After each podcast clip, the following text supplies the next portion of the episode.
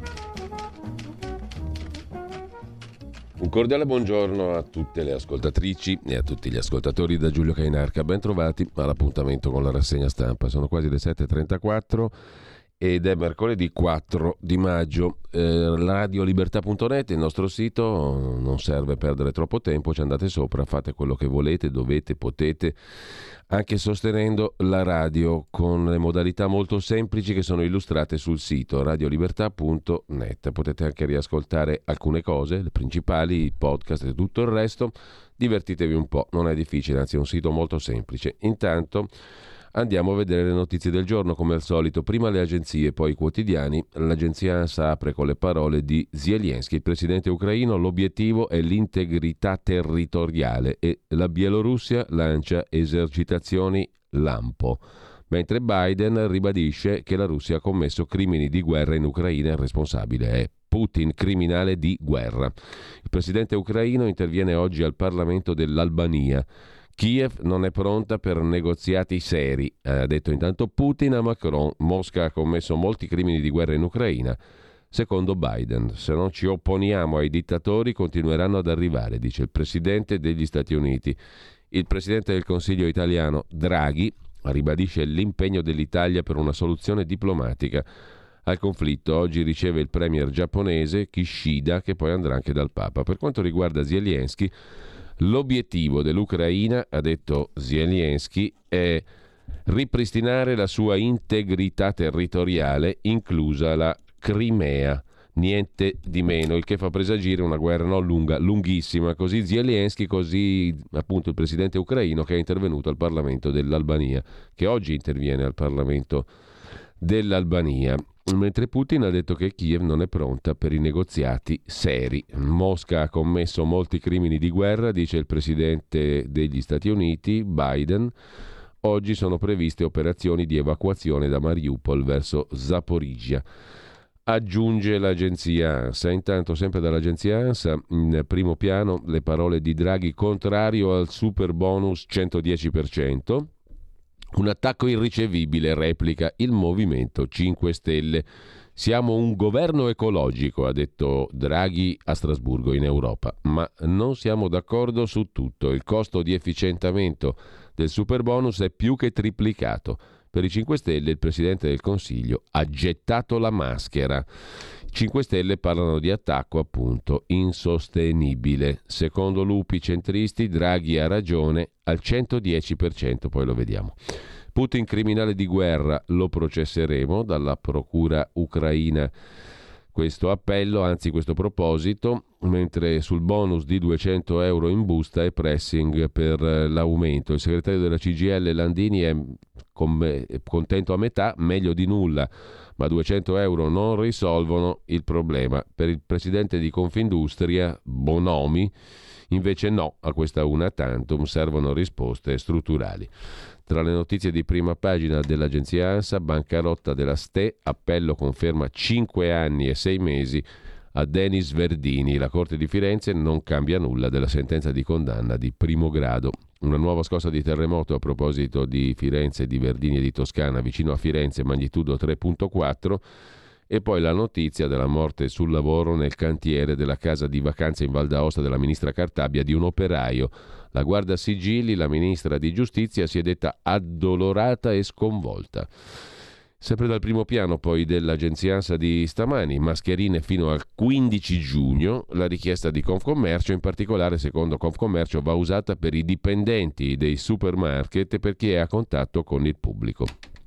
Mentre il ministro della transizione ecologica Cingolani dice che il prezzo del gas è aumentato di 5 volte da gennaio del 2021, record per l'energia elettrica. Con lo stop ora alla Russia avremo un inverno critico, dice il ministro della transizione ecologica. Chissà che inverno avremo?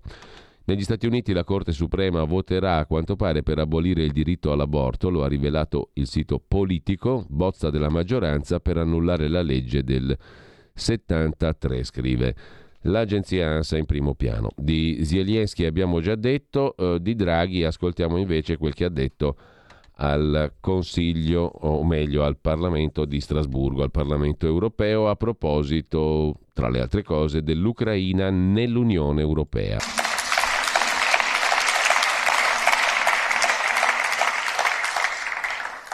Un'Europa capace di decidere in modo tempestivo è un'Europa più credibile di fronte ai suoi cittadini e di fronte al mondo. Una prima accelerazione deve riguardare il processo di allargamento. La piena integrazione dei paesi che manifestano aspirazioni europee non rappresenta una minaccia per la tenuta del progetto europeo, è parte della sua realizzazione. L'Italia sostiene l'apertura immediata dei negoziati di adesione con l'Albania e con la Macedonia del Nord, in linea con la decisione assunta dal Consiglio europeo nel marzo 2020 Vogliamo dare nuovo slancio ai negoziati con Serbia e Montenegro e assicurare la massima attenzione alle legittime aspettative di Bosnia Erzegovina e Kosovo. Siamo favorevoli all'ingresso di tutti questi paesi e vogliamo l'Ucraina nell'Unione Europea.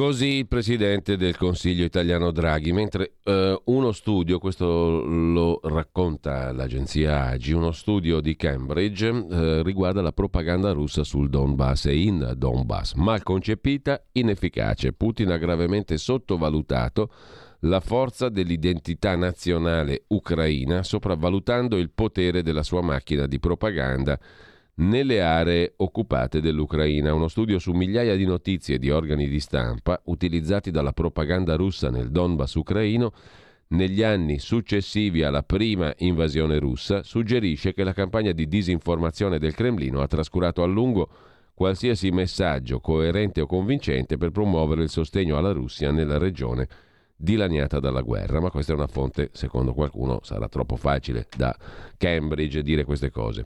Sulla nuova bussola quotidiana, invece, a proposito di Russia, Lavrov ha creato tensione con Israele.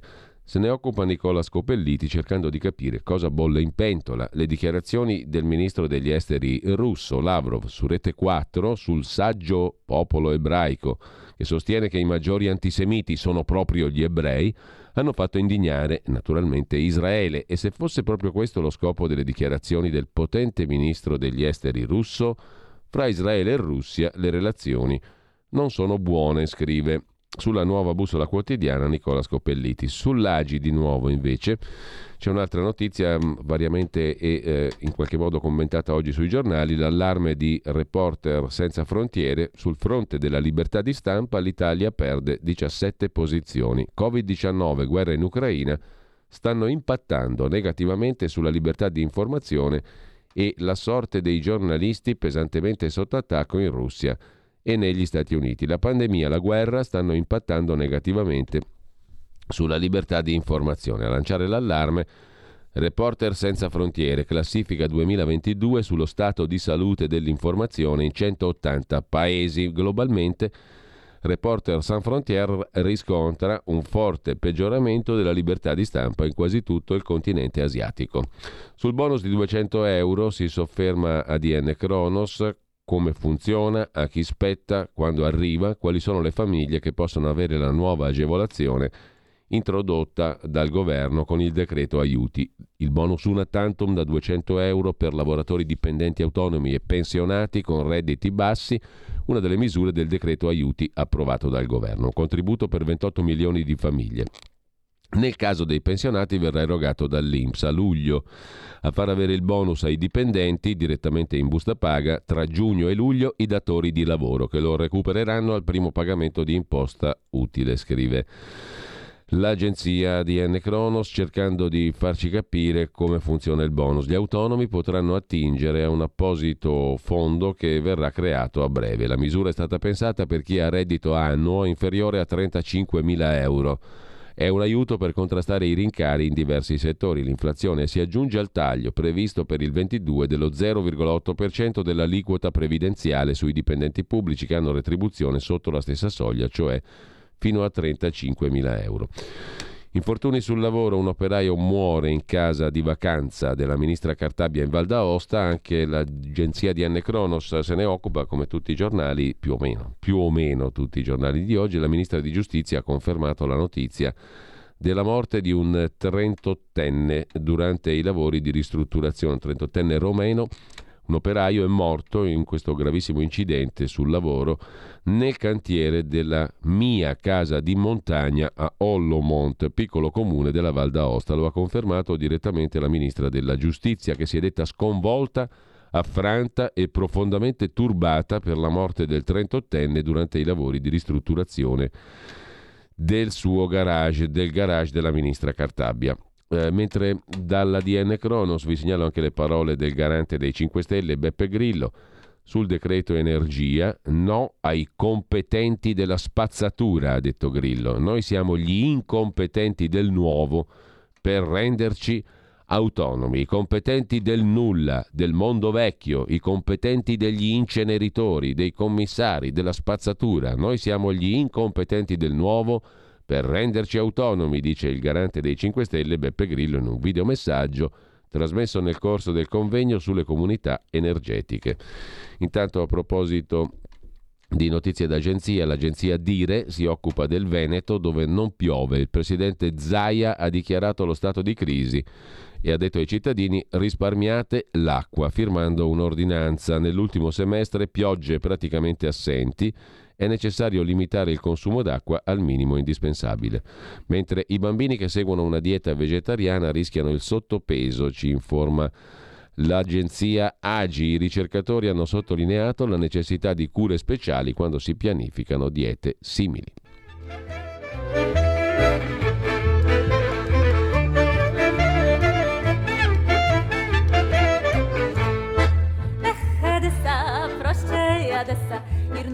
nog dir velik ben kenne mama de moja Ech edessa, proście edessa Ir nog dir velik ben kenne gore ne bida Ech edessa, proście edessa Proście ti vrebieta, triciti sicura Mir velun zigdujen, viole burschujen Ech edessa mama, ja люблю тебя Ir volta hit getloigen, al stetit far di oigen Rieccoci qua con la nostra Prosciai Odessa, la bellissima canzone della tradizione yiddish ebraica e parleremo anche di questo perché dopo le parole del ministro Lavrov Israele ha avuto qualcosetta da ridire in maniera molto più solida di quanto non abbia fatto finora, è apparso a molti commentatori. Comunque io do il benvenuto, il buongiorno e lo ringrazio come sempre al direttore dell'Odessa Journal Ugo Poletti che vedo già appunto in collegamento con noi. Buongiorno direttore. Buongiorno. Allora, come stai? Come va? Ma abbastanza bene. Abbiamo avuto una serata ieri turbolenta perché i, eh, gli, gli allarmi antiaerei si sono succeduti, quindi abbiamo avuto, dovuto mh, metterci a riparo all'interno della casa, questa è la precauzione che facciamo, però sono stati insistenti perché ci sono stati attacchi missilistici anche ieri sera e pare comunque che tre missili siano stati abbattuti, quindi abbiamo sentito anche dei botti, ma non hanno colpito la città. E poi è stato battuto un drone. Questo è stato diciamo, il bilancio della serata di ieri che conferma che siamo ancora in guerra, se qualcuno se l'era dimenticato, eh, eh, noi certamente non ce lo dimentichiamo. Ecco, infatti ti volevo chiedere, tu che sei molto pragmatico e che non sei a uso, diciamo, a enfatizzare le cose a sproposito, com'è la situazione mm. reale lì? Eh, la situazione almeno del campo di battaglia è la seguente, stiamo avvicinandoci a una situazione di stallo in questo momento, salvo novità, perché eh, oltre ad avere due eserciti stanchi, eh, due mesi e passa di guerra sono tanti per dei soldati che combattono, ehm, i eh, russi che avrebbero dovuto fare il piano C, ricordiamo che il piano A l'invasione dell'Ucraina è fallito, il piano B almeno la conquista delle grandi città è fallito, il piano C la conquista e l'accerchiamento del Donbass per il momento procede a stento, cioè con tutto che l'esercito russo ha capito chi ha di fronte, cioè un esercito agguerrito che non cede, però le avanzate eh, nella zona di Isium e a sud di fronte a Zaporizhia sono eh, di pochi chilometri. Non solo, gli ucraini contrattaccano, cioè fanno una difesa mobile, non stanno fermi ad aspettare gli attacchi, ma cercano i punti deboli del nemico e si fanno avanti. Ieri nella, nella zona di Kharkov hanno fatto un contrattacco, sembra ben riuscito. Per cui è una situazione di due pugili che si danno un sacco di botte, ma che rimangono a questo punto abbastanza sulle loro posizioni. Eh, sviluppi? Non lo sappiamo, mm. i russi continuano ad accumulare riserve, potrebbero eh, incrementare la spinta, però siamo in una situazione in cui abbiamo perso la sorpresa, in cui ormai gli ucraini gradualmente si stanno, stanno ricevendo degli armamenti occidentali, si sono riposizionati e quindi sembra ormai una situazione quasi statica. Questa è la situazione sul campo. Odessa è ben difesa, Odessa non teme attacchi dal mare. Eh, l'altro ieri abbiamo anche affondato due motovedette russe, quindi ormai la flotta eh, del Mar Nero deve starsene il più possibile al riparo perché viene, eh, gli cogliamo a picco le navi, insomma, sono, eh, ormai sono cinque le navi o affondate o definitivamente danneggiate della flotta russa. Quindi questa è la situazione del campo in attesa di quello che potrebbe essere il futuro, che, mm. che è molto incerto. Molto chiaro. Uh, intanto una cosa l'abbiamo appena letta dalle agenzie di stampa all'inizio della rassegna di stamani, l'obiettivo dell'Ucraina, ha detto il presidente Zelensky, è ripristinare l'integrità territoriale inclusa la Crimea. Questo cosa significa? Sempre pragmaticamente parlando. A me è venuto in mente la prima cosa, qui la guerra si fa lunga, allora, più lunga del previsto, come minimo. Ma la guerra si fa lunga, ma questo dipende soprattutto dai russi, perché eh, distinguiamo la comunicazione tra eh, messaggi dati al, eh, al, mondo occidentale, messaggi mandati alla Russia, messaggi mandati al proprio paese. Zelensky mostra nei suoi messaggi intransigenza perché questo è quello che vuole sentirsi dire il suo popolo e lui ha bisogno di tenere il morale alto, far vedere che è il leader ideale per loro e, ehm, e che non li tradirà, che sarà, che non, perché questo è il sospetto che molti ucraini hanno sempre avuto su governanti del passato. E ci sta riuscendo, Zelensky ha il massimo diciamo, della fiducia e del rispetto da parte degli ucraini. Il fatto che si torni a parlare della Crimea, beh, questo è in continuità con la comunicazione di questi anni. Gli ucraini non hanno mai detto che avrebbero rinunciato a nulla dei loro territori, quindi la loro posizione viene confermata. Tutto da vedere se un giorno ci saranno dei negoziati, se un giorno veramente Putin accetterà un negoziato perché per il momento non ci sente, allora in quel caso credo che ci sia spazio per fare dei ragionamenti perché comunque la Crimea per principio non la cedono, ma poi se parli a tu per tu con le persone, qui in Ucraina si rendono conto che è molto improbabile un ritorno di questo territorio. Quindi eh, distinguiamo sempre la comunicazione poi dalla, dalla, dalla, dalla tattica che nasconde la comunicazione. Ecco, a proposito di comunicazione, ci sono tre focus, tre fotografie, eh, tre aspetti sui quali ti chiedo un punto, direttore. Il primo, naturalmente, è l'intervista al ministro, o intervista, dichiarazioni o intervista lì, c'è chi la vede in un modo sì, che in un altro, comunque sì. le dichiarazioni, mettiamola così, del ministro Lavrov degli esteri russo a Rete 4. Hm? Eh, e, e, poi io ci metterei anche un altro fatto comunicativo e, e politico, se vogliamo, importante, cioè le dichiarazioni del Papa al Corriere della Sera il quale mm. Papa ha detto che è stato forse l'abbaiare, ha usato questo verbo, della Nato ai confini della Russia a far incazzare un pochino i russi no? eh, e a generare tutto ciò di cui stiamo parlando. Eh, e la terza questione, Draghi che ha detto l'Ucraina nell'Unione Europea al più presto, ma questa qui è più istituzionale, politica, direi normale. Partirei sì. da Lavrov, che impressione ti ha fatto quell'intervista che abbiamo amplissimamente commentato in questi giorni? eh, dove tra l'altro eh, è, è, è, dalla quale è nato anche eh, una presa di posizione, lo dicevo prima, di Israele che non poteva che essere molto chiara. Israele è stata dipinta, non so quanto ha ragione, quanto ha torto in queste settimane e mesi, come un paese molto equilibrato, cauto no? nei rapporti tra Russia e Ucraina. Mm, quasi restio a prendere una posizione molto netta. Ovviamente dopo le parole di Lavrov su Hitler ebreo, e sul fatto che i maggiori antisemiti sono gli ebrei, beh insomma, non c'è neanche bisogno di dirlo, no? Qual è la posizione di Israele? Tu Ma, come la vedi? Eh, A te che impressione ti ha fatto? Che impressione ti ha fatto complessivamente questa intervista?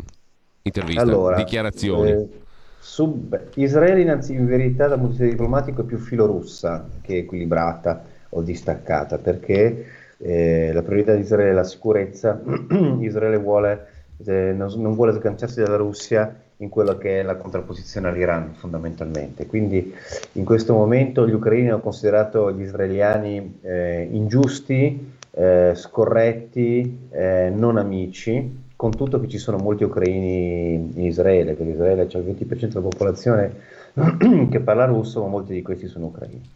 Eh, questo discorso di Lavrov certamente ha creato uno strappo, perché Israele su certe cose non può transigere e l'abbinamento al eh, nazismo, all'antisemitismo come, come, una parte anche eh, diciamo costitutiva degli israeliani, cioè questa è una roba che piace ad alcune frange estremiste, Il, attribuire atteggiamenti nazisti agli israeliani è una cosa che piace ad alcuni, quindi loro su questa cosa sono molto indignati. Sembra che non solo abbiano eh, chiamato l'ambasciatore per convocazione, ma abbiano sbloccato anche delle forniture militari di armi israeliane in possesso in questo momento in, da altri paesi, paesi baltici in particolare, quindi ci sono delle ritorsioni. Lavrov, Lavrov quel, quel discorso io spero di non ripetermi rispetto ai dibattiti che avete già avuto, ma io di, cioè, direi due cose. Beh, la prima, la cosa che mi ha colpito è Lavrov, eh, se, non, se non lo sanno gli ascoltatori, è di origine armena. Cosa conta questo? Conta il fatto che gli armeni sono quelli che prima degli ebrei hanno avuto un genocidio, un genocidio storicamente acclarato, una distruzione del loro popolo premeditata e razzista da parte del governo turco, era il governo dell'impero ottomano a quei tempi. Allora che un armeno eh, sia così spregiudicato nel tirare in ballo l'antisemitismo eh, e attribuire atteggiamenti nazisti agli ebrei è una cosa che fa specie, cioè che da un armeno mi aspetterei una, un atteggiamento di cautela e solidarietà verso altri genocidi. Utilizzarlo come mh, argomento politico è una cosa inquietante, molto inquietante. Tra l'altro, direttore, pensare... permettimi di aprire sì. una parentesi: il genocidio sì. degli armeni è stato il precedente storico che Hitler stesso ha utilizzato per sì. prend- ha preso come modello per la Shoah. No? E, sì, e, lo ha detto sì. esplicitamente, chi si ricorda più degli armeni? E oltretutto sì. la Germania, pre-Hitler e al tempo del genocidio armeno, aveva fornito i quadri militari per quell'operazione infame. Detto per inciso, no? comunque la linea di continuità è nettissima tra genocidio armeno e Shoah. Chiudo parentesi. Sì, sì, sì. storicamente si sono trovate delle, delle, delle, delle evidenze eh, dirette di questo collegamento. Quindi la prima cosa è com'è che un personaggio come Lavrov con, suo, con la sua storia, un personaggio comunque che ha, ha, non l'abbiamo saputo per sbaglio, lui eh, si è presentato nelle comunità armene internazionali, ha sostenuto il riconoscimento del genocidio internazionale, quindi adesso come fai a metterti a, a, a utilizzare questi, questi, argomenti quasi, quasi non, non dimenticandoti quello che sei? Significa che abbia, siamo di fronte a dei un funzionari governativi che sono totalmente appiattiti dalla ragione di Stato, a cui non, fa, non abbiamo più neanche l'arma del richiamo a valori universali. Questa è la prima considerazione. La seconda è la seguente, come sempre bisogna sempre domandarsi quando c'è la comunicazione, questo è l'esercizio che faccio, a chi lo stai dicendo questa storia dell'antisemitismo? Mm. Perché da una parte eh, tutti, almeno le persone pensanti, dicono come fai a dire che eh, il governo coreano è nazista se abbiamo un presidente ebreo? È veramente una roba illogica. E lui dice no, proprio perché ebreo sono nazisti. Questo è un ragionamento, un'iperbole, che fanno anche alcuni gruppi opinion maker, opinionisti un po' troppo estremisti anche a casa nostra in Italia, dove l- amano molto considerare lo Stato di Israele uno Stato nazista. Quindi questa roba qua da una parte è come strizzare l'occhio a degli opinionisti per dire noi russi siamo dalla vostra parte, siamo con voi. E questa è una tattica. Eh, sappiamo benissimo che la propaganda russa funziona eh, presso alcuni ambienti, non solo in Italia ma anche in altri paesi europei e quindi questo abbinamento può essere suggestivo per alcuni opinionisti. Sappiamo La anche bene, cosa... permettimi di aggiungere anche qui, direttore, sappiamo sì. anche bene che questo certo. tipo di propaganda alberga stabilmente, e non da, pochi, da poco tempo, ma nel DNA politico, mi viene da dire, sia di larga parte di tanta destra che larga parte di tanta sinistra. E chiudo parentesi.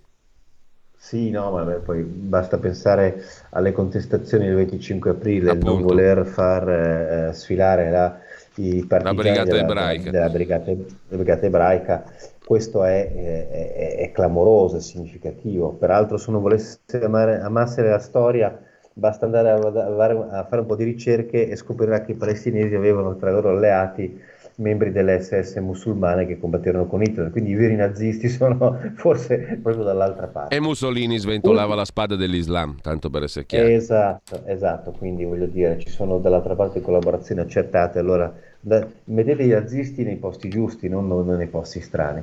Ma l'ultima considerazione, quella che io considero la più inquietante in verità, è il ritorno della malattia dell'anima russa che è l'antisemitismo, cioè L'antisemitismo è storicamente eh, profonda nel, nel, nella Russia profonda, eh, sappiamo ai tempi dello zar cos'erano i pogrom, sappiamo che eh, ha continuato nell'Unione Sovietica, voi eh, non lo sapete forse, ma nei, nei, documenti di identità sovietici bisognava scrivere etnia ebrea, in caso tu lo fossi, e alcune carriere non venivano, erano precluse agli ebrei, ci fu la purga dei medici ebrei, insomma L'antisemitismo è una cosa che ha continuato, sono delle bracci della storia che continuano a, eh, ad andare avanti nella, in Russia.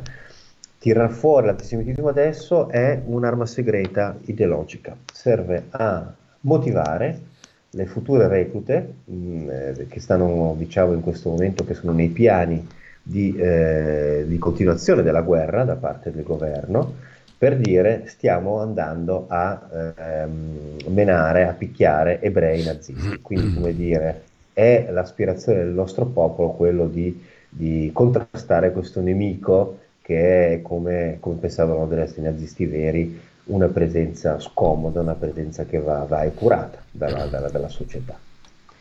Quindi queste sono le valutazioni che si possono fare da quel discorso che ha svelato molte cose, quindi devo dire, molto interessante, ma sono cose inquietanti. Attenzione, i russi stanno utilizzando anche questa arma nella guerra. Ma guarda, questa cosa tra l'altro esiste strisciante un po' in tutti i paesi. Io la vedo poderosamente, la vedo nel corso degli anni, l'ho sempre vista anche in Italia. Eh. No, non, è, non, è, questione... Cioè, tu hai, hai giustamente messo in luce un, un, aspetto inquietante della storia russa e, del, e del, sotto, del sottopancia russo, ma c'è anche in Italia fatte le proporzioni in, in maniera sì. diversa, però um, riemerge costantemente, puntualmente in ambienti cattolici, in ambienti di destra, in ambienti di sinistra. Um, non dico una cosa strana, è una cosa riscontrabile facilissimamente, secondo me. E inquietante sì. pure. Inquietante pure in Italia, fate le, le proporzioni e mutatis mutandis, come si dice. Eh, eh, direttore, e infine sul Papa, non, non no, sul Papa a me questa cosa dell'abbaiare mi è sembrata molto interessante. No? Uh, allora, è, l'abbaia- eh... è l'abbaiare della Nato che ha fatto incazzare i russi. Mettiamola così. Ma Poi, io, tra l'altro, eh... permettimi di notare che questa frase doveva essere il titolo d'apertura, secondo me, dell'intervista. È stata invece occultata dal Corriere della Sera come se fosse una cosa en passant, diciamo così. Ma io credo che qui pesi pesantemente la, il trauma della storia del Papa. Il Papa ha vissuto i tempi della giunta argentina, il Papa ha sofferto di questa, di questa cosa perché alcuni suoi preti sono stati imprigionati e torturati. Lui era il capo dei Gesuiti in Argentina, quindi era in una posizione di negoziazione eh, il clero argentino era schierato con la giunta, però lui doveva, cioè, quindi una situazione in cui ha dovuto prendere dei compromessi che devono avere pesantemente inciso eh, nella, nella, sua percezione, quindi l'influenza americana in quella giunta deve essere una cosa che lui fa fatica a scordare. E quindi mh, cioè questa, questa, questa, questo è un aspetto. Dopodiché, per quanto riguarda le responsabilità della Nato, eh, sarebbe diciamo, disonesto intellettualmente eh, disconoscere che all'origine della, della, crisi in Ucraina ci sia c'è anche la presenza americana e anche europea, insomma, eh, lavori di cioè, un'intromissione in quel paese c'è stata. Però quando c'è un delitto, alla fine non puoi, eh, asso- il delitto in questo caso l'invasione dell'Ucraina, tu eh, contrasti chi commette il crimine, poi vai a riflettere sulle ragioni che l'hanno portato al crimine, ma se il crimine esiste lo devi contrastare, non puoi assolvere ogni delinquente che uccide qualcuno perché trovi che ha delle ragioni interessanti che giustificano questa cosa. Quindi questa è la mia opinione. Allora, direttore, eh, ci salutiamo qua. Se ti va bene, ci sentiamo mer- venerdì, scusami, tra due venerdì. giorni. Venerdì anche perché mi piacerebbe approfondire il tema di alcune relazioni, tipo quelle fra Russia e Francia, di Russia e Israele abbiamo già detto prima, ma anche eh, Russia e Africa. Eh, è un altro filone geopolitico abbastanza interessante, visto che Putin ha appena stretto un accordo con il Camerun in tema di cooperazione militare e non solo. E questo ci porta anche alla Cina, di nuovo al capitolo Cina. Intanto io ringrazio Ugo Poletti, direttore Bene. di Odessa Journal Direttore, buona giornata, buon lavoro. Buona giornata a voi. Ci sentiamo venerdì. Ah, do conto di un paio, poi sentiamo un po' di musica perché eh, vi propongo il primo brano di oggi, molto interessante, lo sentirete. Intanto però do conto anche di un paio di messaggi, non mi piace mai censurare neanche le cose critiche ovviamente. La radio nata per essere contro il sistema è diventata parte del sistema, ma con questo direttore c'era solo da aspettarselo, scrive un ascoltatore. Eh, allora, eh, siccome sono qua da quando è nata e quello che è davanti a me pure, Giulio Cesare Carnelli, questa, ra- questa, radio non so se è nata per essere contro il sistema, così come non so se la Lega è nata per essere contro il sistema e cosa abbia fatto in 25 anni per essere contro il sistema. Certamente è nata per cambiare, cambiare. Eh, il partito politico è nato per cambiare il sistema. Con quale esito e successo lo decidete voi, ciascuno di noi, perché siamo cittadini e abbiamo gli occhi per vedere e il cervello per ragionare. Per quanto riguarda la radio è nata per un motivo molto semplice, perché in collegamento con quel movimento politico lì eh, è nata per dare un punto di vista in più, una, una voce in più e questo continua a essere l'intento fondamentale. Se poi eh, per qualcuno diventare parte del sistema significa non coincidere con le proprie opinioni, beh, è liberissimo di non ascoltarla più, di girare il canale, di fare quello che gli pare. E così come un altro ascoltatore che scrive appunto, certo che eh, allora, no, un, attimo, dopo anni e anni di fedele ascolto è venuto il momento di spegnere la radio.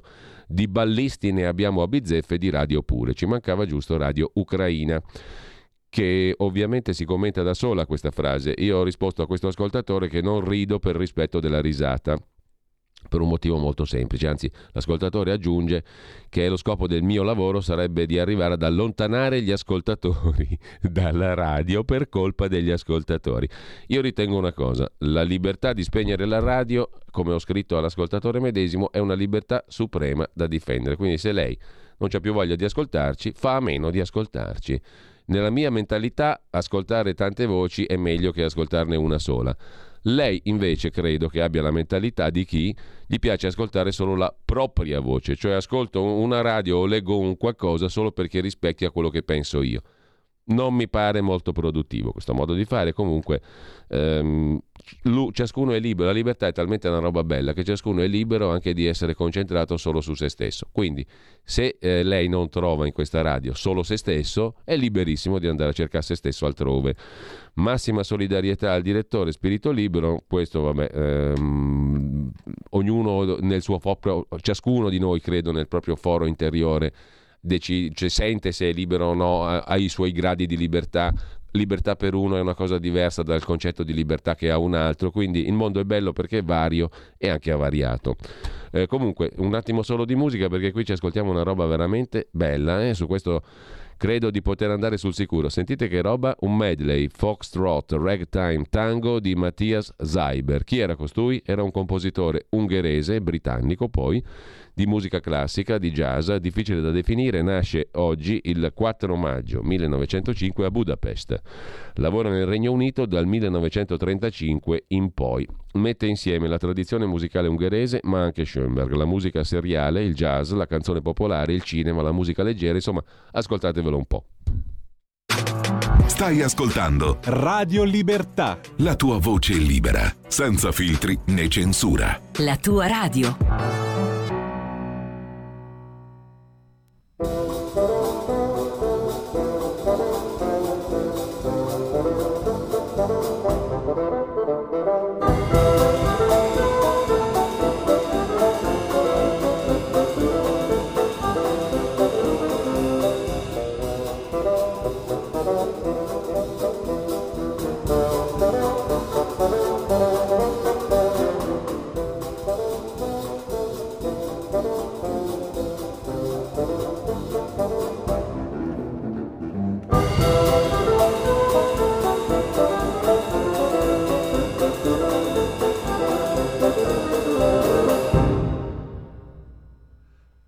Allora,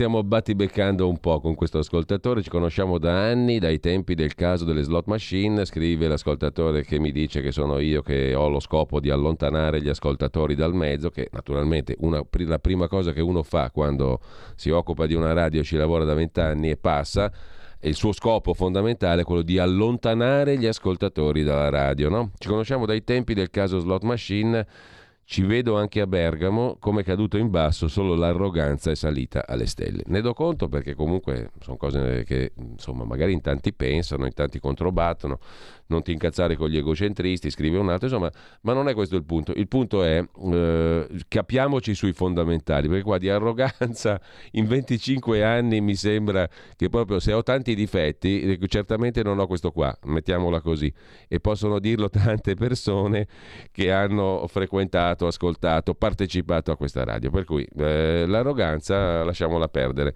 Bisogna capirsi su una cosa però, perché eh, io odio, odio veramente, mm, odio, non mi piace, mi, mi sembra inutile, è un mestiere sterile quello di dire, cioè se tu non la pensi come me, allora sei servo del potere, sei schiavo del sistema, ti sei venduto, non capisci un cacchio. Eh, per carità, eh, è giusto che ci siano anche persone che la pensano così, perché sennò non difenderemmo la libertà, difenderemmo delle posizioni ideologiche a nostra volta. Però, eh, ripeto, quella roba lì a me mi sembra improduttiva, non mi sembra, non mi sembra utile, questo è il punto. Poi uno può mantenere quell'atteggiamento lì per tutta la vita, ma a me non mi sembra utile, ed è la mia opinione, non è la verità ovviamente, è la mia opinione senza alcuna arroganza, amico che ci conosciamo dai tempi del caso delle slot machine. Intanto, bando alle cazzate e alle ciance, le mie ovviamente, non quelle di chi scrive, e andiamo al dunque, perché questa è pur sempre una rubrica di servizio, cioè di roba utile tendenzialmente. Andiamo a vedere, la rassegna stampa cosa si occupa? Dei giornali, e quindi andiamo a vedere il Corriere della Sera. Draghi e Macron, ora tregua. Aiutare il popolo ucraino vuol dire lavorare per la pace, che è una frase che chi è che può contestarla? Nessuno, neanche Draghi. Il premier Draghi spinge per la tregua. L'Ucraina resti libera e chi può contestarla? La frase la nostra priorità è raggiungere quanto prima il cessate il fuoco e siamo tutti d'accordo. Un'Europa forte, conclude Draghi, una Nato forte, l'Europa diventi federale e chi può essere contrario? Insomma, le ovvietà sono rassicuranti sempre, ma le notizie dal campo sono tutt'altro che rassicuranti, scrive però tuttavia il Corriere della Sera, raid su Leopoli, Dnipro e assalto all'acciaieria di Mariupol. Il presidente francese Macron ha parlato con Putin due ore al telefono. Servito a nulla, nessuno spiraglio, scrive il Corriere della Sera in prima pagina. Cosa rischiamo senza il gas russo? Milena Gabanelli, Rita Querzè, Data Room, con lo stop del gas russo in 500.000 perderebbero il lavoro e il PIL crollerebbe. E poi Mosca che risponde è bene dialogare col Papa, lo ha detto l'ambasciatore russo in Vaticano. Dialogheranno o abbaieranno? Questa è la domanda per usare i verbi del Papa Francesco, mentre il Premier Draghi boccia il super bonus 110%, la protesta dei 5 Stelle. Poi Stati Uniti e scontro sull'aborto, Biden dice che è un diritto, la Corte Suprema americana però sarebbe pronta a cancellare la sentenza che dal 73 garantisce l'aborto. E poi Covid, ecco i farmaci per curarsi a casa, qualcuno poteva dire potevate pensarci anche prima, le terapie contro Omicron, dagli antinfiammatori alle pillole antivirali, ecco quali medicine usare a casa per combattere la variante Omicron. Lorenzo Cremonesi, infine, intervista Vereshchuk, la vice premier di Zelensky, il vostro miglior aiuto è l'embargo contro lo zar. Il sostegno più utile dell'Europa contro la Russia resta l'embargo economico e il blocco del gas, dice la vice premier ucraina, ma l'Ucraina continua a rifornirsi essa stessa del gas russo. Federico Rampini si occupa invece delle ombre americane. In che senso? La presidente della Camera Pelosi è andata a Kiev per incontrare il leader ucraino Zelensky e confermargli la solidarietà degli Stati Uniti, ma è un dettaglio non è certamente sfuggito a Putin, la delegazione che accompagnava Pelosi era composta esclusivamente da parlamentari democratici. Al seguito della Pelosi, nella trasferta ucraina, non c'era un solo esponente dell'opposizione repubblicana, nota in prima pagina sul Corriere della Sera Federico Rampini. L'articolo segue a pagina 28. Le ombre americane sono queste. C'è un fronte anti-Ucraina negli Stati Uniti, i filorussi negli Stati Uniti. Il partito putiniano trova consensi nell'estrema sinistra, ma ancora di più nella destra repubblicana. Quando Trump era in carica, i suoi tentativi di flirt con Putin fecero inorridire molti parlamentari del suo stesso schieramento. C'è del brutto, insomma, negli Stati Uniti e quel brutto lì si identifica coi filo putiniani nel Partito Repubblicano. La TV che è russa è invece il titolo del caffè del nostro Don Massimo Gramellini, dopo che Michele Santoro e il ministro Lavrov, uno dei due è russo ma non ricordo quale, scrive Gramellini. Lo spirito dell'oratorio è sempre bello, fa sempre ridere. Avevano descritto i media italiani come megafoni della propaganda della Nato, questi due uno dei due è russo, fra Michele Santoro e Lavrov. Ebbene, dopo che questi qui mi avevano detto che i media italiani sono megafoni della propaganda NATO, mi sono accostato alle tv di Putin e mi sono imbattuto in un signore elegantissimo che sembrava Piero Angela e illustrava come un drone sottomarino fatto schioppare davanti al largo delle coste inglesi avrebbe prodotto uno tsunami radioattivo alto fino a 500 metri che avrebbe cancellato la Gran Bretagna dalla faccia della terra. Te capì il Piero Angela russo cosa ti racconta in tv russa? Dopodiché vado a vedere sulla TV russa un reality che si intitola Non sono gay. Lo trovate anche su YouTube. Otto concorrenti maschi chiusi in una casa di campagna e sottoposti a una serie di prove. Alla fine di ogni puntata viene eliminato il concorrente maschio meno virile. Ho visto solo la sigla iniziale, voce fuori campo che dice Trovare un gay in Russia è difficile come trovare un McDonald's aperto. A quel punto sono tornato, conclude Don Massimo, sulla TV italiana e ho chiesto asilo politico a Un posto al sole.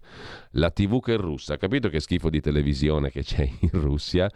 È terrificante. Mentre eh, rimaniamo alle prime pagine velocissimamente, perché poi andiamo a vederci, eh, a vederci mm, gli articoli del giorno principali. Intanto, a proposito di prime pagine, vediamo anche il domani, così a volo, perché su domani, al di là della prima pagina, c'è un articolo interessante che fa il paio con un altro articolo analogo sul giornale, perché parlano dello stesso libro, ma ci arriviamo. Intanto, primo piano del quotidiano di Carlo De Benedetti dedicato alle angosce per la guerra che generano l'ambizione del partito pacifista con la foto di Michele Santoro, forse russo come Lavrov, forse armeno anche lui, chi lo sa, con il suo evento TV Michele Santoro ha raggiunto chi non si sente rappresentato dai maggiori partiti allineati sul sostegno all'Ucraina. Per i sondaggi ora il potenziale è del 2%, ma può crescere, sono i delusi da PD e 5 Stelle. Poi dicevo, il domani si occupa di questo libro, L'uragano, che riguarda un personaggio su cui si è favoleggiato molto, complottisticamente o meno, ovvero Eugenio Cefis. Questa volta Cefis non può fermare l'uragano. Cefis è stato messo nel mirino anche dalla nipote di Enrico Mattei come l'ombra nera, diciamo così, dell'ENI e di quel mondo delle partecipazioni statali. Fatto fuori Mattei perché eh, Cefis rappresentava la longa manos americana.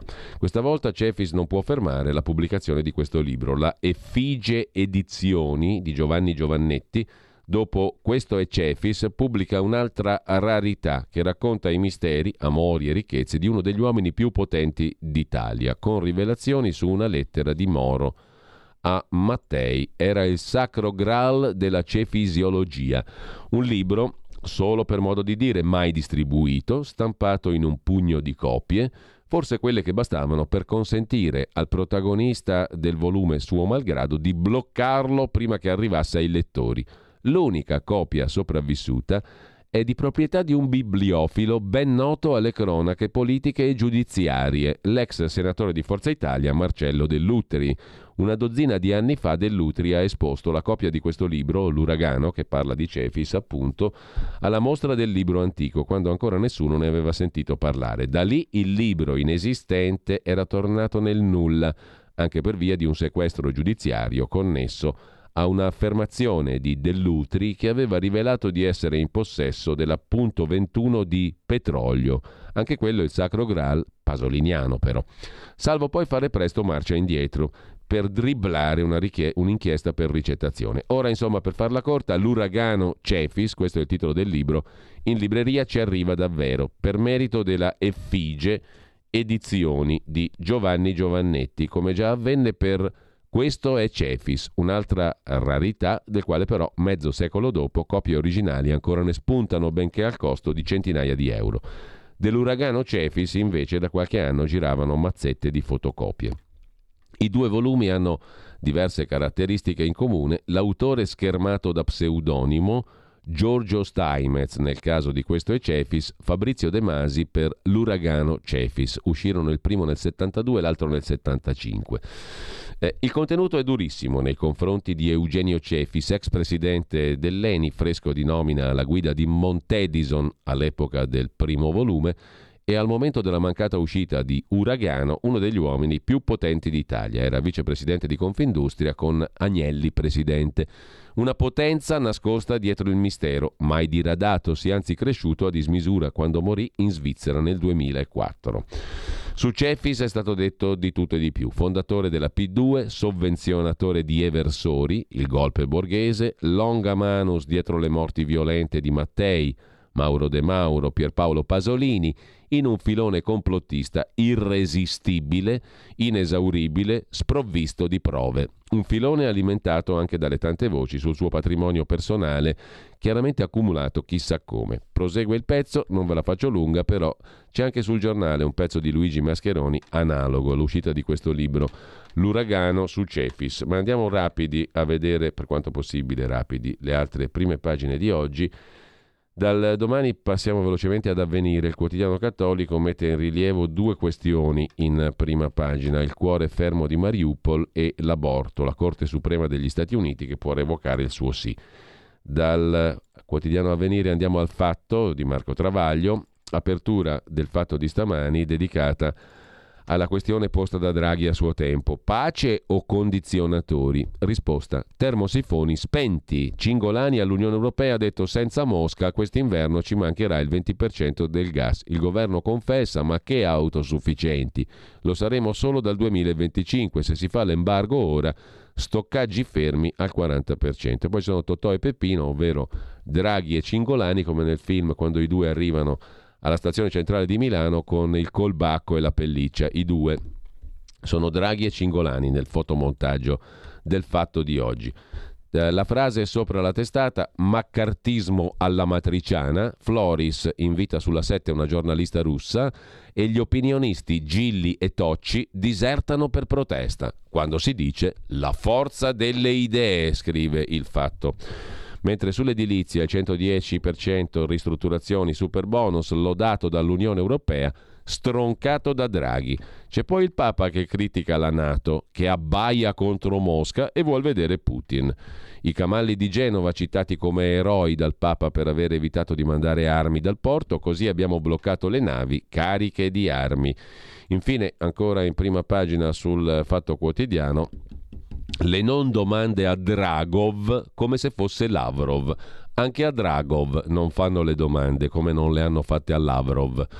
Dragov è naturalmente il presidente del Consiglio italiano. Minculpo, Minculpo PD è invece il titolo un po' cacofonico del articolo di fondo di Marco Travaglio. A furia di concentrarci sul Borghi della Lega, che pure è un bel soggetto, ci eravamo persi il Borghi del PD, che è ancora meglio. Enrico, niente meno che responsabile sicurezza del PD.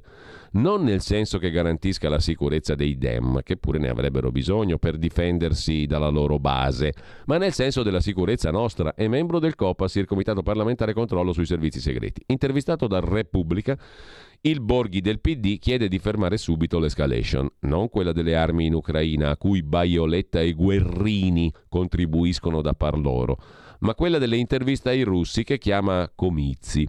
Non però per la scarsa attitudine dei giornalisti italiani a fare domande ai politici, siano essi italiani, americani, ucraini o russi. Altrimenti Borghi chiamerebbe comizi anche quelli del suo segretario Letta quando si fa le domande e si dà le risposte alla Marzullo su giornaloni e tv, per non parlare di Draghi che stigmatizza lo sceno comizio di Lavrov senza contraddittorio, ha detto Draghi, mentre lui, Draghi, comizia in tv senza contraddittorio con la solita clac da Kim Jong-un. Bensì per le cose che hanno detto gli intervistati Lavrov a Rete 4, Soloviev alla 7. Due esponenti del regime putiniano che sorprendentemente difendono il regime putiniano. Il democratico Borghi è convinto che si debba intervistare solo chi è d'accordo con noi, anzi con lui. Vedi il discorso che facevo prima prendendo spunto dal WhatsApp dell'ascoltatore. Il democratico Borghi è convinto che si debba intervistare solo chi è d'accordo con noi, anzi con lui, e freme di sdegno perché qualche giornalista fa ancora interviste senza chiedergli il permesso. Questo fenomeno da noi dilaga, ha detto il Borghi del PD, mentre altrove, penso a Francia e Germania, non esiste. Ecco, gli hanno pure raccontato che i russi parlano solo da noi. Forse non ha saputo che la CNN ha intervistato Dmitry Pieskov, il portavoce di Putin. La differenza è che Cristiana Manpur gli ha fatto delle domande ma le risposte di Pieskov erano simili a quelle di Lavrov e nessuno si è scandalizzato. Persino negli Stati Uniti far conoscere il punto di vista russo è informazione, non attentato. Per Borghi invece è un chiaro tentativo di destabilizzare le democrazie occidentali, così forti nei propri argomenti da sentirsi minacciate da 40 minuti di soliloquio di un truce ministro russo. Che fare dunque? La ricetta del Borghi del PD. Per esempio, prevedere che persone colpite da sanzioni dirette come Lavrov o indirette come Soloviev non possano accedere ai media italiani.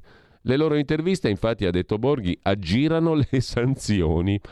A pensarci prima, conclude Travaglio, ci saremmo risparmiati le interviste di Enzo Biagi a Gheddafi, di Oriana Fallaci a Comeini, di Giulio De Benedetti a Hitler, di Indro Montanelli a Francisco Franco e altre vergogne, curiosamente ritenute finora lezioni di grande giornalismo. Ma ora funziona così.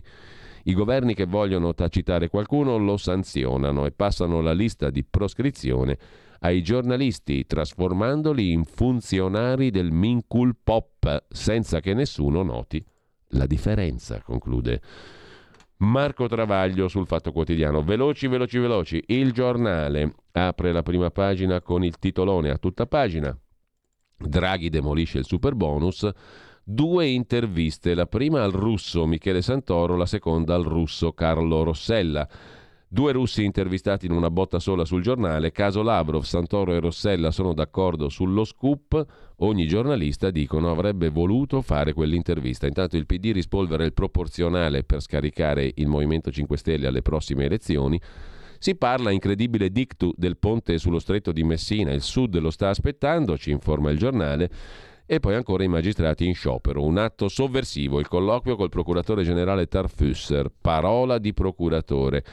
A pagina 15, molto interessante, la chiacchierata di Luca Fazzo, che è uno dei pochi che si sta occupando del, eh, della questione del 12 giugno, quando gli italiani, cioè noi, saremo chiam- noi più o meno alla Gaber, per fortuna o purtroppo, eh, sare- saremo chiamati alle urne per esprimerci sul referendum sulla giustizia. Il procuratore generale Tarfusser dice eh, al giornale che lo sciopero dei magistrati è sovversivo. Eh, Tarfusser è sostituto procuratore generale a Milano da ultimo, mentre sempre dal giornale vi segnalo rapidissimamente a chiusura di prima pagina il pezzo del professor Marco Gervasoni, la Corte americana statunitense riscrive il diritto all'aborto.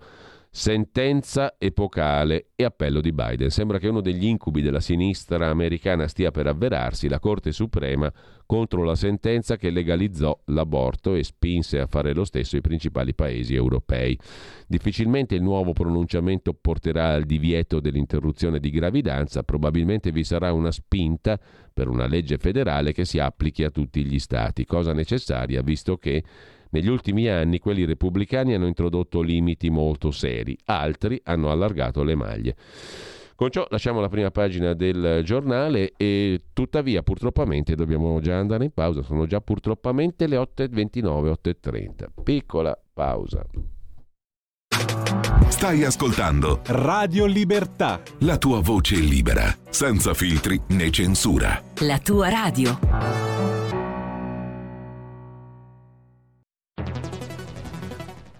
La radio è sempre di più ovunque. Io la radio la ascolto in auto con tutti i nuovi programmi, perché ho la radio DAB. E tu? Io al lavoro ascolto la radio dal mio computer. E tu? Io a casa l'ascolto dalla mia TV. E tu? Io l'ascolto dal mio telefonino, con Radio Player, l'app delle radio italiane. E tu? Io la radio l'ascolto con lo smart speaker. Oggi 35 milioni di italiani ascoltano la radio così. E tu? La radio, ovunque, sempre di più. Anche Radio Libertà è su Radio Player Italia.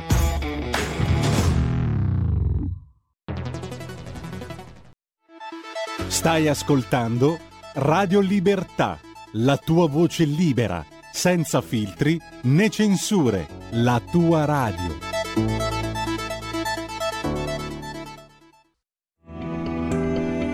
Il meteo.it presenta le previsioni del giorno.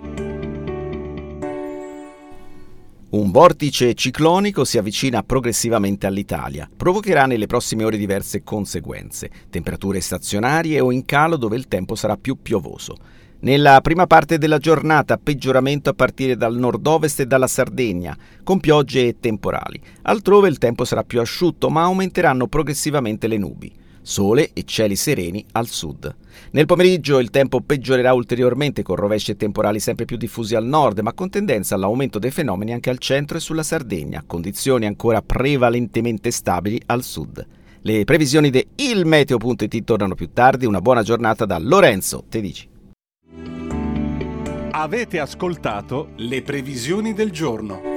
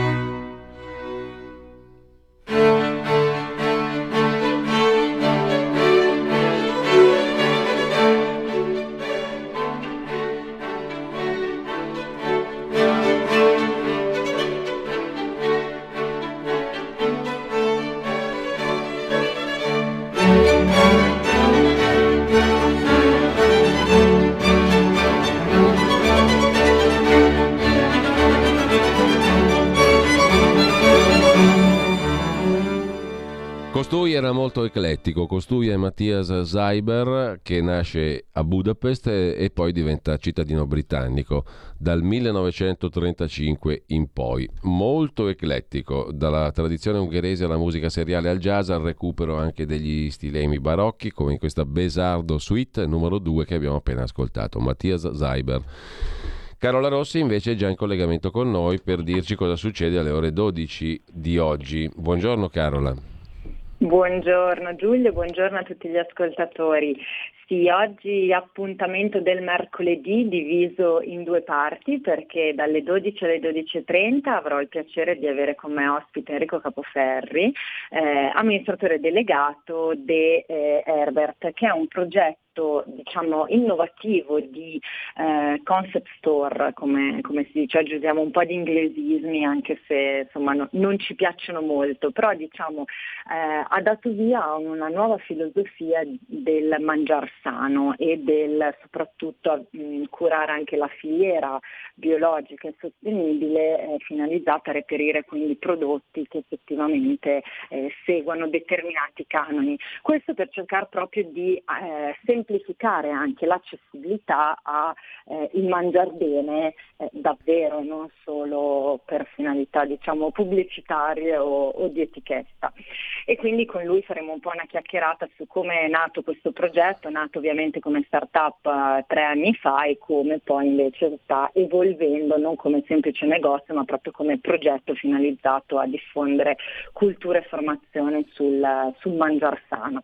Nella seconda parte invece dalle 12.30 alle 13 appuntamento con la nostra meneghina Carla De Bernardi e continuiamo il viaggio alla scoperta dell'origine della città di Milano e oggi in particolare conosceremo dei grandi protagonisti della storia di Milano e della Lombardia in generale, ovvero parleremo dell'avvento dei Longobardi e di tutto quello che è successo e di come hanno lasciato diciamo, la, la, loro impronta eh, prima di poi cedere il potere eh, ai franchi. Quindi come sempre un appuntamento tra aneddoti, curiosità eh, e fatti come solo Carla riesce a regalarci. Quindi due appuntamenti da non Bene. perdere. Grazie a Carola Rossi, appuntamento alle 12 e poi alle 12.30. A più tardi, grazie mille. A più tardi, grazie.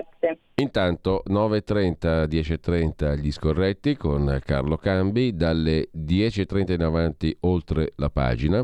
Marco Pietro Lombardo con Pierluigi Pellegrin, quattro passi nel metaverso, il nuovo mondo.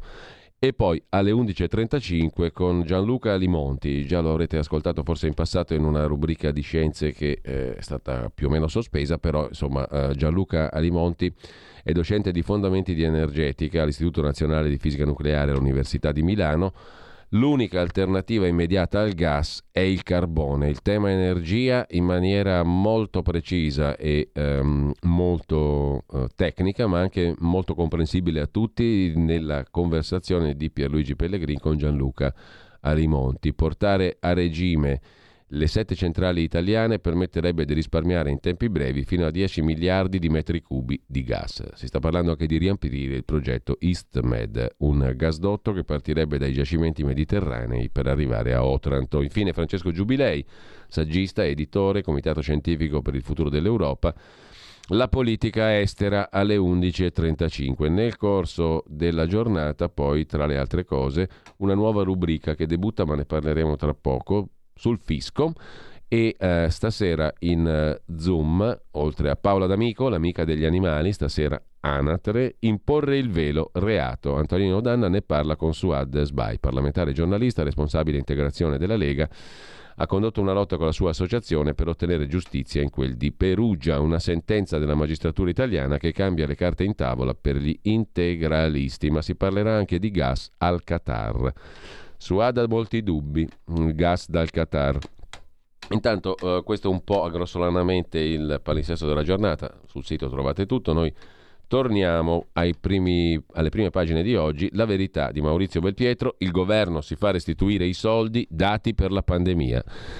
È il pezzo d'apertura di Giuseppe Liturri. Scatta la tagliola del tetto per gli aiuti, denunciata a suo tempo da La Verità e negata dal ministro. Molte aziende invece adesso devono ridare parte del poco ricevuto, mentre i costi di produzione sono saliti quasi del 40% ultimatum dell'Agenzia delle Entrate. Il fisco chiede di restituire gli aiuti Covid.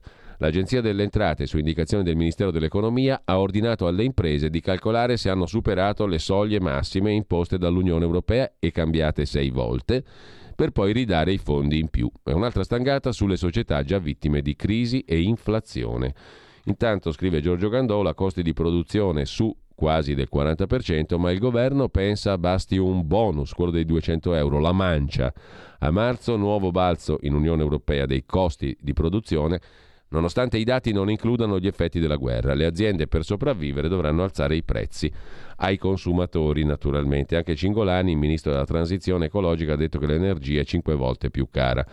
E poi Francesco Borgonovo si occupa del Corriere che nasconde le dure parole del Papa sull'abbaiare della Nato alle porte della Russia che ha facilitato la guerra, ha detto Francesco. Ha bacchettato anche Putin, voglio andare a Mosca per chiedergli di fermarsi. Irritati i progressisti, quando si occupava di migranti incensavano Bergoglio, adesso lo attaccano.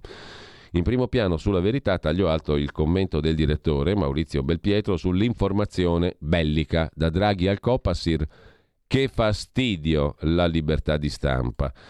Il titolo in prima pagina. Draghi scalda i muscoli per la Nato e scivola sulle lezioni di giornalismo. Mario Draghi si è trasformato in falco per quando lascerà Palazzo Chigi. Ha bacchettato l'intervista a Lavrov, ma anche molti leader della sua maggioranza pretendono di partecipare ai dibattiti in tv senza contraddittorio.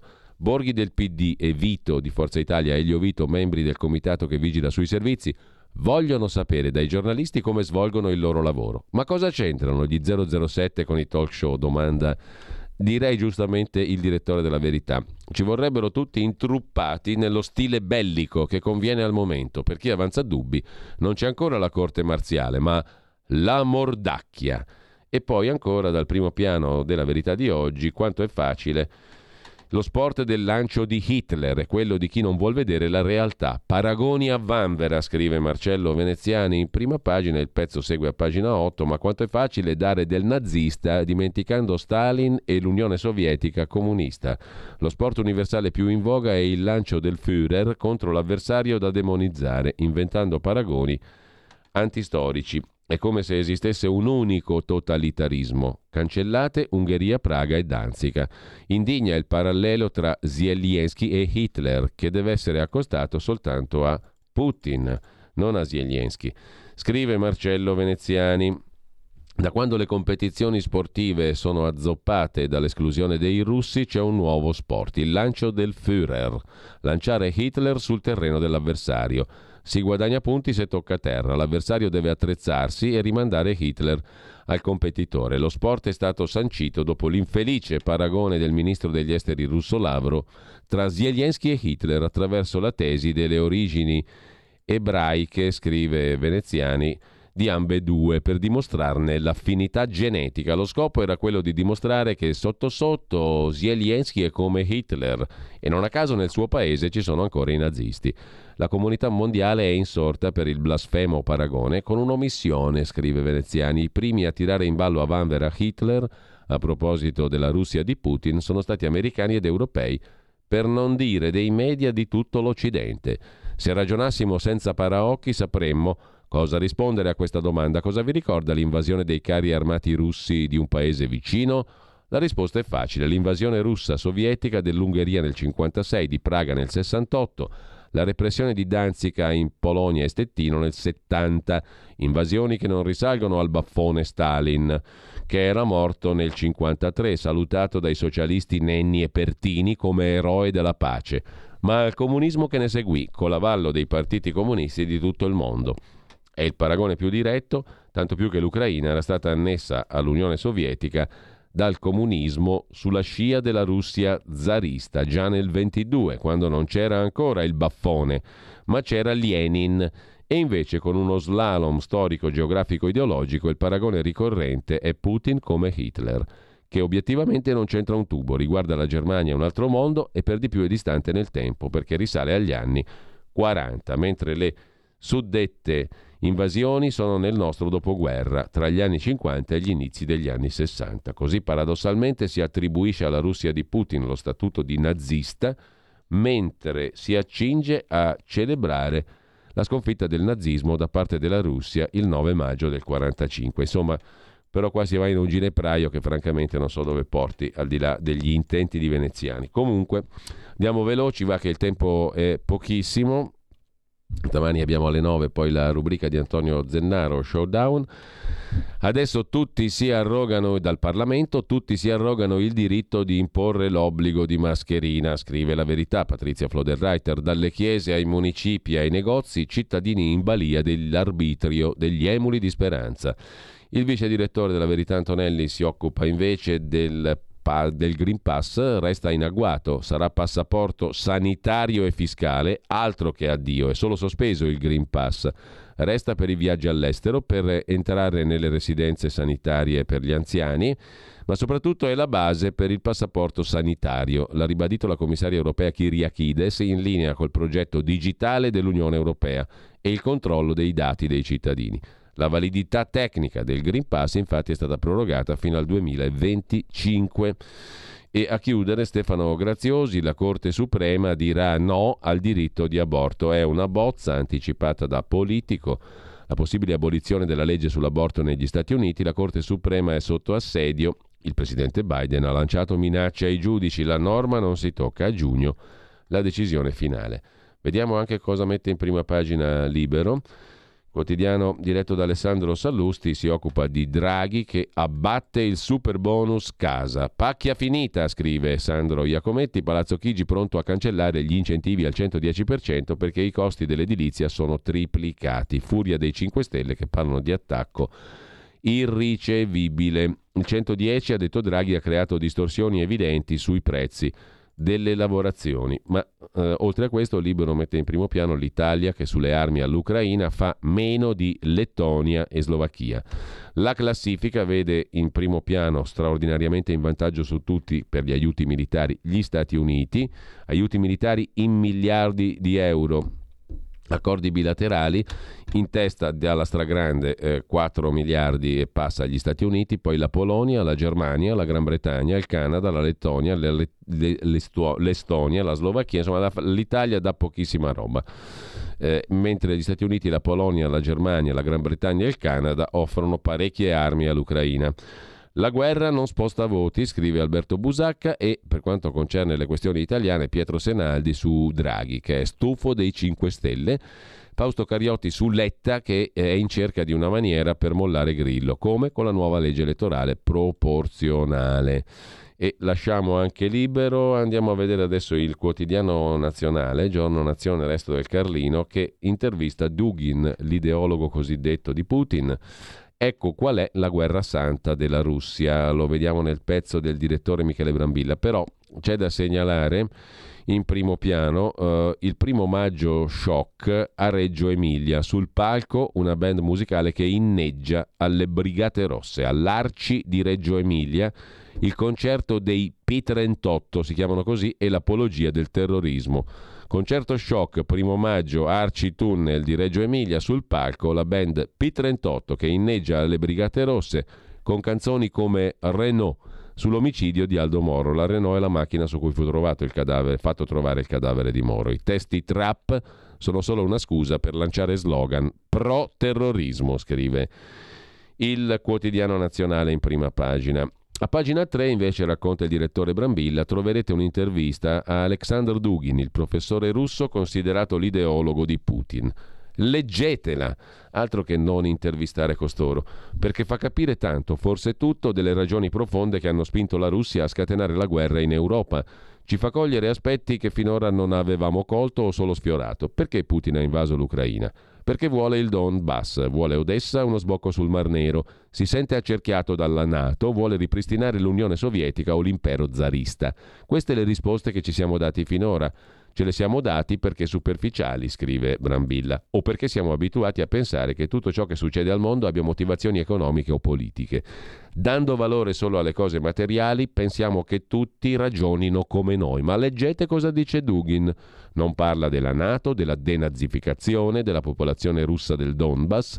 Quando parla dei territori da conquistare, ne parla come di un dettaglio, in vista di una battaglia ben più grande. È una questione di essere o non essere, dice Dugin essere la Russia, non essere l'Occidente moderno, una civiltà completamente decadente.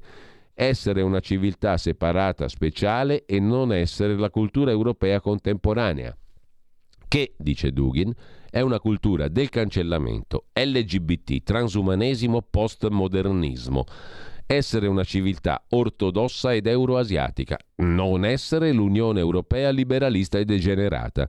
Il nuovo ordine mondiale voluto dall'Occidente, dice Dugin, intende insediare un governo transnazionale che detta all'umanità quali valori, norme e regole sono obbligatorie, quali sono accettabili e quali vietati. Ai nostri occhi è la civiltà dell'anticristo, è la frase chiave di Dugin secondo Brambilla. Dugin mente e in realtà cerca una giustificazione per coprire interessi economici? Illudiamoci che sia così. Ma se anche così fosse cambierebbe nulla che le unioni omosessuali siano più gravi dei bombardamenti, che Papa Francesco sia insignificante e non influente, come dice Dugin, che la nostra sia la civiltà dell'anticristo, lo credono in molti in Russia e lo pensano in molti anche qui da noi. Lo pensano non pochi cattolici, ben oltre i tradizionalisti, e lo pensano tanti italiani. Non a caso Dugin dice che la Russia contava sull'appoggio di un paio di nostri partiti che negli ultimi anni hanno fatto il pieno nelle urne Farete fatica a identificarli, vero? È una guerra questa fra due mondi, conclude il direttore del quotidiano nazionale. Uno che crede in cose sbagliate e un altro che non crede più a niente. Siamo messi bene se fosse così come dice il direttore del quotidiano nazionale. Intanto, cosa facciamo in tempo a vedere adesso ancora? Cos'è che ci rimane da vedere? Beh, eh, al volo, la prima pagina del Tempo, poi vi cito a manetta gli articoli interessanti di oggi. Il Tempo apre con gli schiaffoni stellari di Mario Draghi e le crepe nella maggioranza. Dai rifiuti al super bonus, il Premier non perde occasione per calpestare i 5 Stelle, l'ultimo strappo su Gualtieri e l'inceneritore. Niente stralcio della norma. Conte incassa e rilancia, nuovo scontro anche sulle armi. Poi i dubbi del Papa sulle mosse della Nato, Francesco vuole incontrare Vladimir, L'intervista a Tabarelli, Nomisma, impossibile trovare altro gas per sostituire quello russo, cioè avremo un inverno orrendo e poi con lo stop al metano di Putin rischiamo appunto l'inverno al gelo. Lo ha detto perfino il ministro Cingolani, mentre Berlusconi è un passo dalla Serie A, con il Monza, con il suo Monza. 110 anni di storia. Intanto lasciamo anche il tempo di Roma e andiamo a vedere, adesso vi segnalo la prima pagina di Italia Oggi, imprese, iniezioni di liquidità, crisi ucraina, finanziamenti bancari garantiti fino al 90%, sul caro bollette credito di imposta dal 20 al 25% per l'acquisto gas, dal 12 al 15% per l'energia elettrica. Sul eh, Fatto Quotidiano invece c'è un'intervista a Enzo Iapichino, il quale è uno dei cinque legali che hanno fatto richiesta di accesso agli atti per ottenere le relazioni sulla sicurezza dei vaccini Pfizer, BioNTech, Moderna, AstraZeneca, Johnson Johnson. Per l'Agenzia Europea del Farmaco, l'EMA, i dati sui vaccini sono un segreto militare, denuncia al Fatto Quotidiano Iapichino. L'agenzia pensa che divulgare i report pregiudicherebbe l'autorizzazione incondizionata ai vaccini. Dopodiché Claudio Antonelli si occupa di una propaggine eh, della questione che è il Green Pass, ma che addio è solo sospeso. Avanti con il pass sanitario e fiscale. Questo interessa la tasca del cittadino. Il Green Pass in chiave fiscale, certificato chiesto nelle RSA e per i viaggi, ma la piattaforma resta attiva. Il Green Pass attuale sarà infatti il pilastro del futuro passaporto europeo, in linea col progetto digitale di Bruxelles e il controllo dei dati dei cittadini. Il sistema si attiverà entro il 2025, lo ha detto la Commissione europea ieri proprio fino a quando è stata prorogata la validità del Green Pass. La tecnologia basata su blockchain permette di tracciare tutte le operazioni e gli scambi svolti dai contribuenti e recepirne ogni indicazione. Mentre da Milano vi segnalo il pezzo di Luca Fazzo, l'avete sentito l'altro giorno a Zoom sulla questione di Borsellino, non mi danno l'appalto e io ci faccio mettere il cianuro. A 30 anni da mani pulite un blitz della Guardia di Finanza a Milano. Tangenti per mense e servizi. 11 sono stati arrestati. Una moglie arrabbiata ha dato il via all'inchiesta. Funzionari pagati con buoni pasto, bici da corsa, fuori strada, auto. In tre a San Vittore, gli altri ai domiciliari. Indagato il vice sindaco di Mediglia. Mentre per quanto riguarda un altro tema eh, che abbiamo sempre messo in primo piano qui alla nostra radio, l'ha ricordato anche l'ascoltatore di cui parlavo prima, la lotta al gioco d'azzardo, mancano i fondi, scrive sul tempo Pietro De Leo stamani. Lo Stato in due anni ha incassato dal comparto oltre 167 miliardi ma al contrasto della ludopatia soltanto 143 milioni. Il problema sono ancora le scommesse illegali. Un mondo oscuro dove non ci sono regole. Avevano legalizzato il tutto, vero? Mentre della band che inneggia le Brigate Rosse abbiamo detto in quel di Reggio Emilia, di Draghi che deve cambiare le istituzioni europee inadeguate si occupa il Corriere della Sera, anche la riforma sui migranti, ha detto Draghi, cioè cambiare il trattato di Dublino che regola gli ingressi di stranieri nell'Unione Europea, ma l'Unione Europea su questo ignora Draghi. A Strasburgo il Premier chiede la modifica del trattato di Dublino, ad ascoltarlo un'aula semivuota e scettica, sottolinea il tempo di Roma.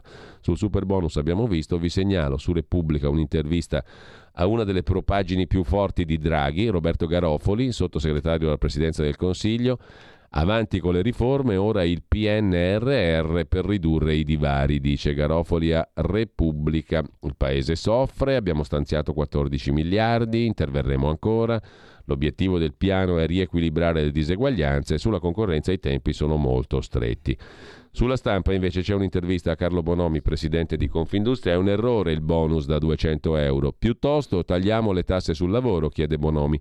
I soldi per le misure strutturali ci sono, serve la volontà politica. Le imprese hanno pagato 16 miliardi per gli ammortizzatori. Mettiamoli in busta paga. E intanto credo che eh, siamo arrivati giusto in tempo, stamattina siamo proprio di corsa per annunciare quello che vi avevo anticipato prima, una nuova trasmissione qui su Radio Libertà che prende il via oggi pomeriggio alle 17.30 ma anche il venerdì alle 15.30 due appuntamenti settimanali di circa mezz'ora 25 minuti.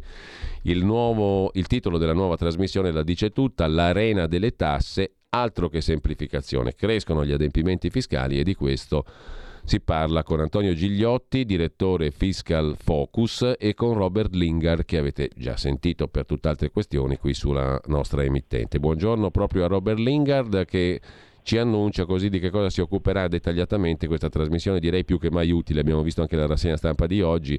Il Green Pass rischia di diventare una roba fiscale molto rilevante per, tra le altre cose, uno dei temi per, per imprese e per cittadini italiani. Il direttore del centro studi Fiscal Focus, Antonio Gigliotti, si occuperà con Robert Lingard di eh, analizzare le ultime novità in ambito fiscale decise o dibattute a Roma per rendere agli ascoltatori un servizio, per farle comprendere, insomma, con al, prestigiosi ospiti ed esperti, tra i quali oggi, per esempio, abbiamo Alberto Gusmeroli, vicepresidente della Commissione Finanze, Aldo Arici, eh, che è il Chief Executive Officer di Unifon Fondiaria. Ho detto già troppo, lascio la parola brevemente a Robert Linger, che ringrazio per questa novità, per questa nuova importante trasmissione su Radio Libertà. Buongiorno Robert.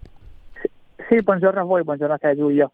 Sì, quello che noi faremo in, eh, durante questa trasmissione, durante gli, gli episodi e lo spazio eh, che ci è stato assegnato è essenzialmente rendere fruibile all'ascoltatore quelli che sono i temi fiscali più importanti eh, che riguardano la sua vita da contribuente e da partita IVA. Quindi andremo ad analizzare quello che succederà a Roma, quello che si dibatterà a Roma e che ha un impatto molto importante eh, sulla vita di milioni di italiani e lo spiegheremo sostanzialmente all'ascoltatore, gli faremo capire come, quando e perché dovrà eh, portare a termine nuovi eh, e da altri gravosi adempimenti. Oggi per esempio parleremo anche eh, delle fatture, parleremo eh, delle sanzioni eh, sui post, parleremo del decreto aiuti e ci faremo ovviamente eh, aiutare, scusate questa ripetizione, questo gioco di parole, ci faremo aiutare appunto dall'onorevole Gusmaroli che è il vicepresidente della Commissione Finanze alla Camera e anche da un imprenditore di vita reale del settore energivoro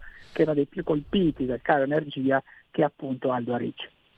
Bene, allora grazie davvero a Robert Lingard e ad Antonio Gigliotti che condurrà principalmente questa trasmissione nuova, eh, l'Arena delle Tasse alle 17.30 tutti i mercoledì, alle 15.30 tutti i venerdì. Grazie, in bocca al lupo, buon esordio, buon lavoro.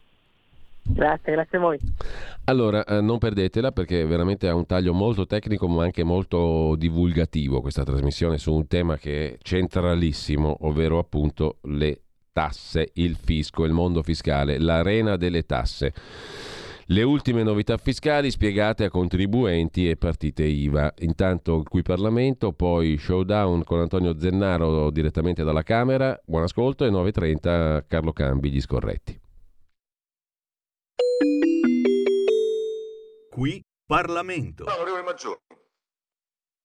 Sì, grazie eh, Presidente, ringrazio anch'io il Ministro perché oggi gli vanno riconosciuti due meriti. Il primo merito è quello di aver evidenziato eh, l'immane lavoro che fa il Ministero eh, per seguire operazioni elettorali che comportano un lavoro davvero improbo, perché i numeri che ha citato testimoniano come eh, ci si domanda anche in questa giunta come sia sostenibile un lavoro di questo tipo.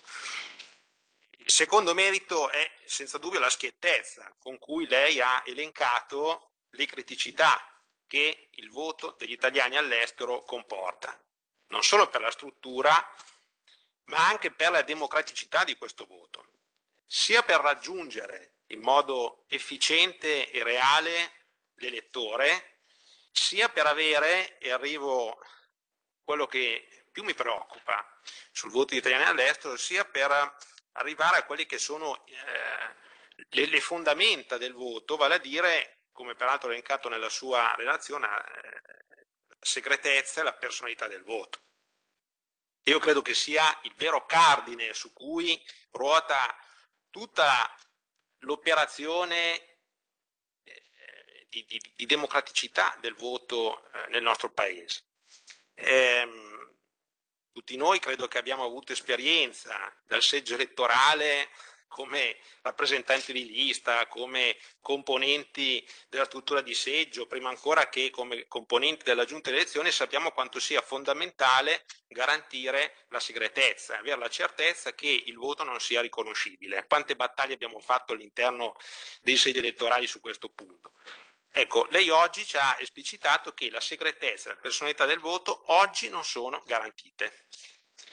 E quindi io credo che questo sia un fatto su cui il Parlamento tutto debba interrogarsi, perché vuol dire che noi oggi abbiamo alcuni parlamentari che sono eletti senza avere la garanzia di segretezza e personalità del voto. Questo credo che sia un elemento su cui il Parlamento dovrà senza dubbio pronunciarsi. Grazie ancora signor Ministro per quanto ha esposto. Qui Parlamento. Avete ascoltato la rassegna stampa.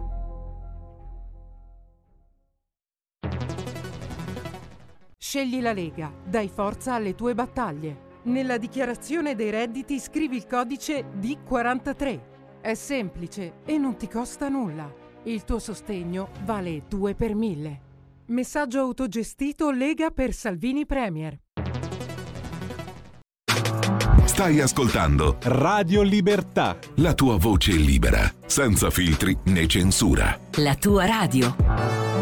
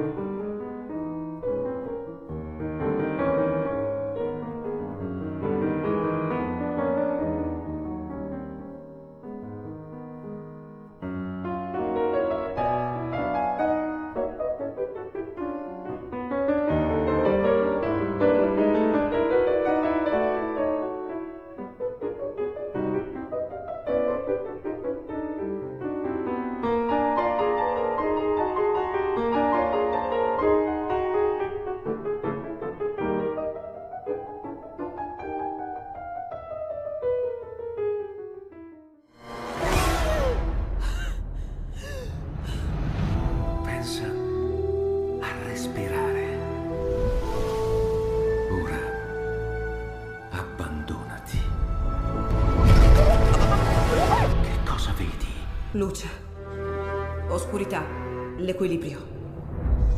È tanto più grande. C'è stato un risveglio. Hai sentito? Conosco una sola verità.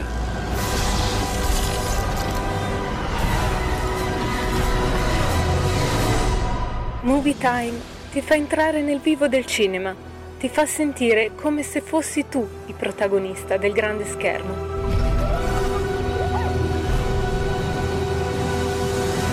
Ogni sabato dalle ore 16. Va ora in onda Showdown, le nuove sfide.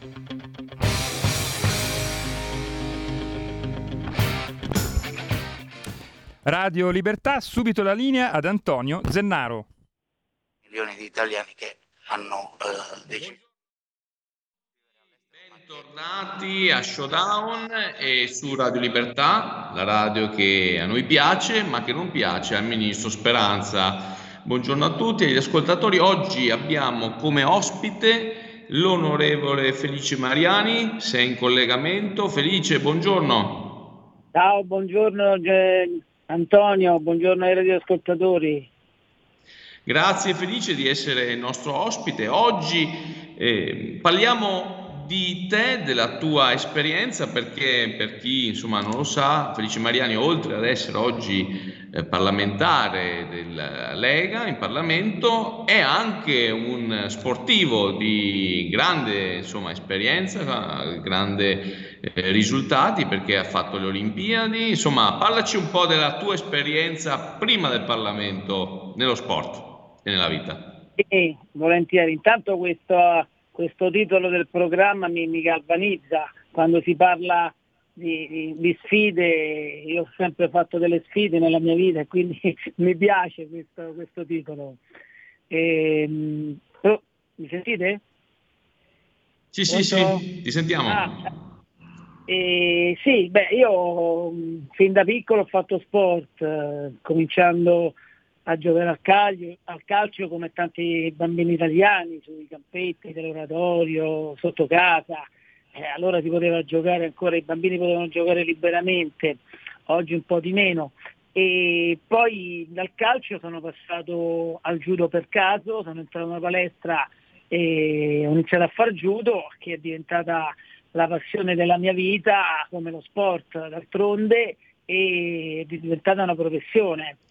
E, mh, mm, ho cominciato quindi a fare le gare, ad avere successi e probabilmente anche questo mi ha dato la forza eh, di, continu- di continuare, avere degli obiettivi da raggiungere e che è quello che è importante oggi per i giovani, avere degli obiettivi.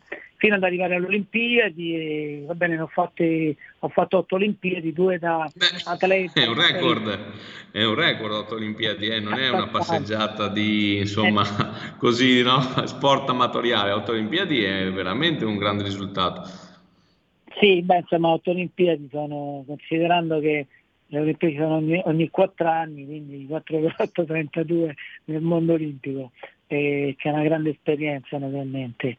E quindi sono diventato un professionista e sono entrato nella Guardia di Finanza, nelle Fiamme Gialle, che eh, mi ha dato la possibilità quindi di studiare, di fare sport allo stesso tempo, anzi colgo l'occasione per parlare dei gruppi sportivi che fanno un grande lavoro eh, di selezione e sono il gioiello dello sport italiano che permettono a tanti atleti poi di poter ehm, fare lo sport e non dover pensare a un lavoro per eh, quando finiscono la loro carriera.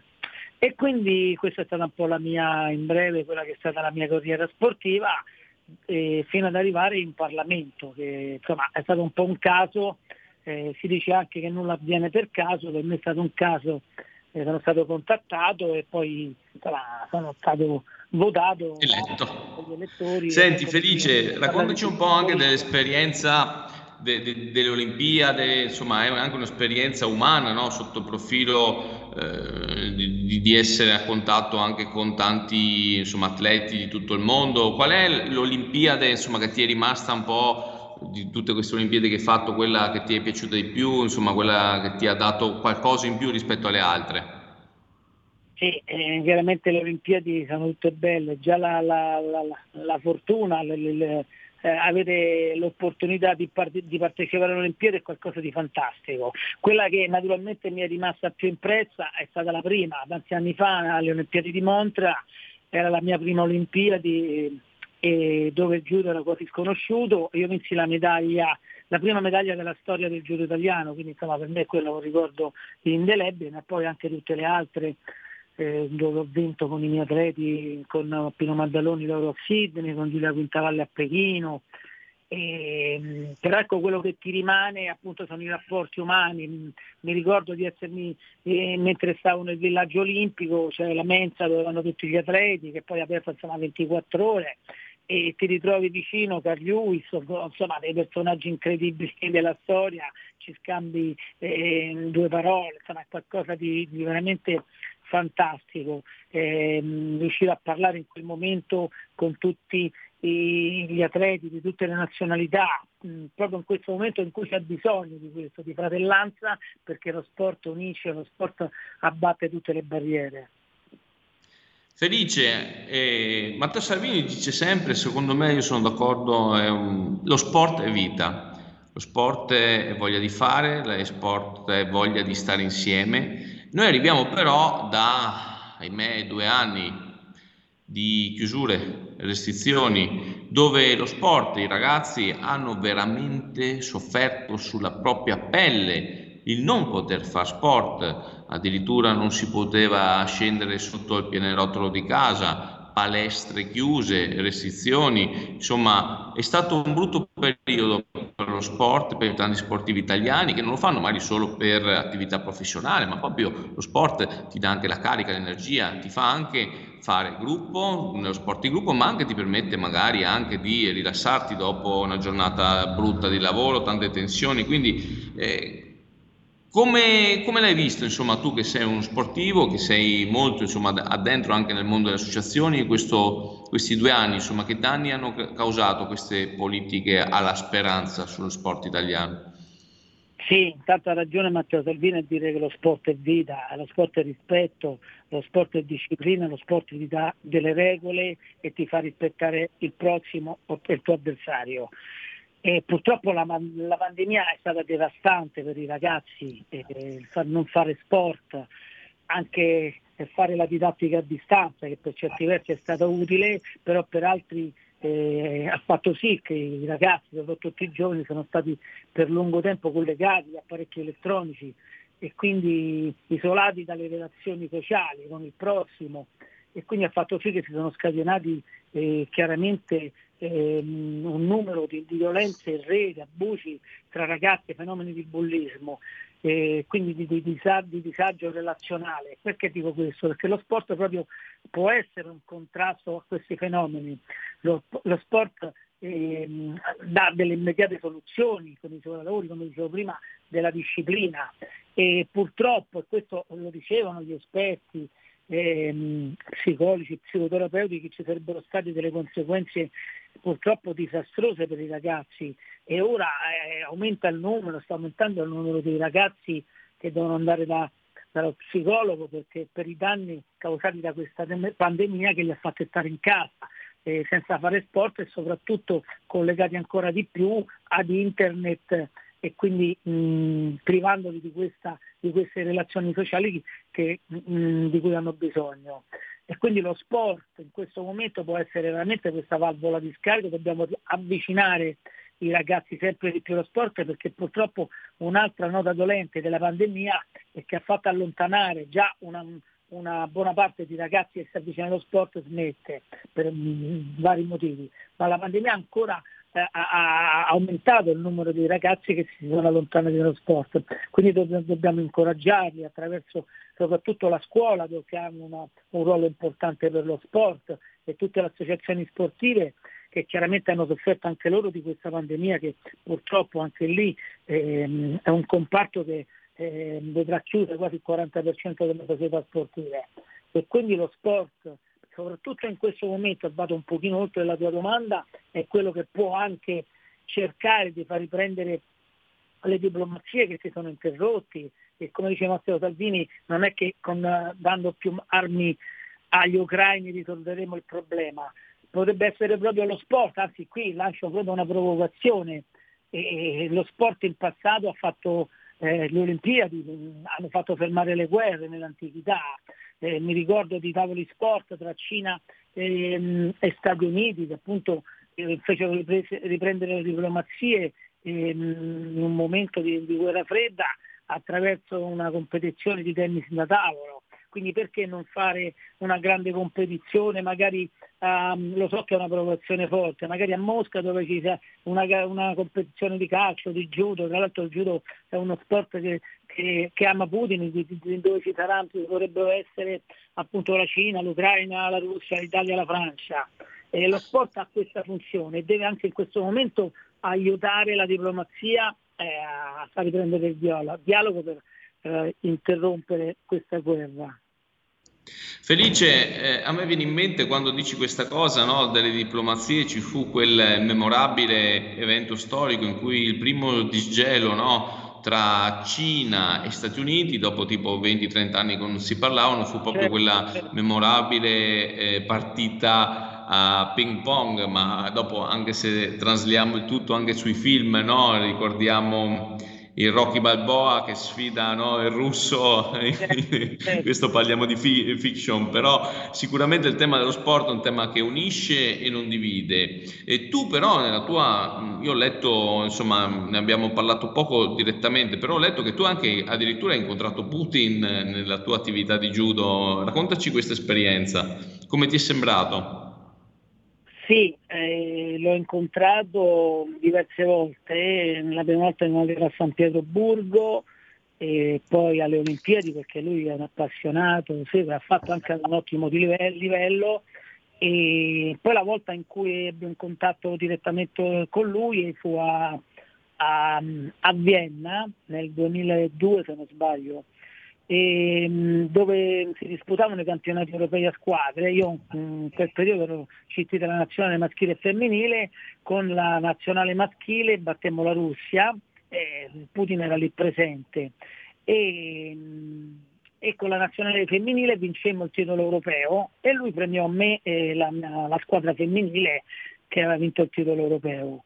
Eh, sì, lui è un grande sportivo, un judoka molto appassionato, viene sempre alle grandi competizioni, ai mondiali, alle Olimpiadi, tra l'altro il Presidente della Federazione Mondiale ha dato dei riconoscimenti eh, nell'ottavo Dan, l'ambasciatore del judo. E purtroppo sì. devo anche questo, una nota negativa che l'ambiente del judo non ha apprezzato molto questo suo insomma, questo, questa invasione dell'Ucraina perché proprio va contro quelli che sono i principi dello sport ma proprio del judo che significa via della cedevolezza. Beh, infatti il tema della guerra delle armi è tutto l'incontrario no? di quello che è lo sport, la disciplina rispetto degli altri. Eh, come vedi oggi eh, l'Italia insomma, del judo, de, de, insomma, de, di questi sport? Insomma, nel passato ci sono stati grandi risultati, oggi ci sono sono dei giovani promettenti, tu che segui il settore, insomma anche a livello giovanile, come, come sta andando il judo in Italia? Questa è una domanda no, che non è collegata alla politica, però insomma ci sono tanti appassionati di judo, anche all'interno abbiamo visto del gruppo parlamentare, ma non solo, insomma di tanti appassionati in Italia del tema delle arti marziali, insomma è una cosa che molto spesso le arti marziali vengono no, eh, rappresentate anche dai, dai, film, dai media come un, una cosa per fare risse, invece... Eh, è tutto Al l'incontrario no? di quello che invece si vuole, si rappresenta certe volte, cioè che mentre le arti marziali, no? anche un po' la disciplina orientale, è molto legata all'autocontrollo. Sì, esattamente, hai descritto bene il concetto delle arti marziali. Una parte, adesso molto meno, vedono le arti marziali con qualcosa di cruento, di violenza, anche il contrario. E quando un violento entra in una palestra di judo, di karate, di, di guido, di quello che sia, eh, questa persona violenta viene subito, eh, si rende conto che non, non, è un posto per lui, quindi anche il maestro stesso o lo, lo, lo fa tenere alle regole, purtroppo mh, mm, se ne andranno. E le arti marziali hanno questa caratteristica, proprio, soprattutto per i ragazzi, ma anche per gli adulti, di scaricarsi, quindi anche persone che sono eh, diciamo, di natura un po' mh, diciamo, iperattive, violente, ti scaricano molto. E, mh, l'altra domanda, sì, il judo in Italia sta andando molto bene, eh, proprio la settimana scorsa siamo stati campionati europei, l'Italia è andata benissimo, e, mh, ha vinto quattro medaglie, c'è stato eh, Esposito che ha vinto nel 73 la medaglia d'argento e altre tre medaglie eh, Alice Bellandi, eh, eh, non mi viene il nome adesso, l'altro ragazzo del, sempre delle fiamme gialle, e insomma stanno andando molto bene. C'è un ottimo vivaio e mh, ci sono diciamo, uh, delle società con ottimi maestri dove ehm, i bambini iniziano, chiaramente soprattutto piccoli in forma ludica, a frequentare eh, questa disciplina e, e mh, trovano lo spazio per poter poi ehm, diventare anche dei campioni, perché appunto il judo è uno sport in cui ha bisogno di avere dei partner bravi, quindi avere anche in una palestra campioni con cui poterti confrontare tutti i giorni ti aiuta a migliorare. E ultima cosa, sì, parlavi che anche nel, nel Parlamento ehm, ci sono diverse persone che hanno fatto judo, infatti ehm, proprio a questo devo diciamo um, grazie in più al judo perché ha un'attrattiva particolare e quindi tante eh, diciamo, relazioni personali all'inizio della mia legislatura sono state favorite proprio dal fatto che sono stato un campione di judo e tanti mi hanno avvicinato per curiosità e devo dire che diversi parlamentari oggi fanno giro con me una volta a settimana, si sono appassionati con uh, anche l'obiettivo di prendere la cintura nera. Senti Felice, parliamo un po' di Lega, parliamo un po' di Dipartimento Sport, perché la Lega è un partito organizzato, strutturato, che si occupa ovviamente di tanti temi, eh, a differenza sì. magari di altre forze politiche che parlano solo di no, certe tematiche, ius soli, eh, ius qualsiasi roba, come Lega stiamo portando avanti dei progetti importanti in ambito sportivo per i ragazzi, per le famiglie. Raccontaci un po' cosa sta facendo, cosa stai facendo anche tu eh, per quanto riguarda le tematiche che segui. Sì, la Lega è sempre stata attenta allo sport, non dimentichiamo che la legge delega sullo sport è stata eh, iniziata dal nostro eh, ministro Giancarlo Giorgetti e quindi è sempre eh, stata attenta allo sport, lo stesso Matteo Salvini eh, è in procinto di creare questo Dipartimento Sport e quindi dedicarsi ancora di più a, a, avere una sensibilità particolare allo sport. E, mh, ci sono stati dei cambiamenti, anzi per quanto riguarda lo sport, sono state approvate ehm, dei decreti legislativi, penso al lavoratore sportivo, al vincolo, al vincolo sociale, ehm, all'attenzione che c'è per quanto riguarda lo sport eh, disabile, proprio quest'anno anche grazie a noi abbiamo dato, approvato eh, in via definitiva la possibilità agli atleti disabili di entrare nei gruppi sportivi militari e civili da effettivi, mentre prima questi atleti gareggiavano ma non avevano uno stipendio come tutti gli altri militari, quindi adesso avranno uh, tutto um, gli stessi diritti e quindi potranno svolgere la loro attività da professionisti. E quindi sono state tante queste um, queste variazioni che ci sono, sono, state fatte, penso anche al professionismo femminile, cioè chiaramente eh, tanto ancora da fare, per esempio se, eh, la figura dell'amatore che secondo me andrebbe un pochino eh, rivista e regolarizzata, e anche per quanto riguarda il lavoratore sportivo, perché deve avere un suo ruolo, delle, delle tutele ben precise. E poi sono state regolamentate ehm, quello che riguarda l'agente sportivo, insomma sono state fatte eh, diverse, introdotte diversi, diversi, diverse cose che sicuramente aiuteranno lo sport. Chiaramente c'è tanto da fare, è una riforma che, che ha lasciato anche un po' perplessi tante persone, però si sa che quando si cambia qualcosa c'è qualcuno che eh, ha qualcosa da dire, ma secondo me siamo sulla strada giusta perché lo sport in Italia è sempre stato tra i primi al mondo, tra le 5, 6 nazioni e poi ha una funzione sociale chiaramente rilevante e, e per questo dobbiamo dargli sempre più attenzione. Felice, eh, mi lascio l'ultima domanda, chiedo alla redazione se c'è qualche telefonata, se no ti andiamo verso la conclusione della nostra trasmissione, ti faccio un'ultima domanda. Dalla regia non mi dicono che non c'è nessuno in linea, quindi ti chiedevo una cosa.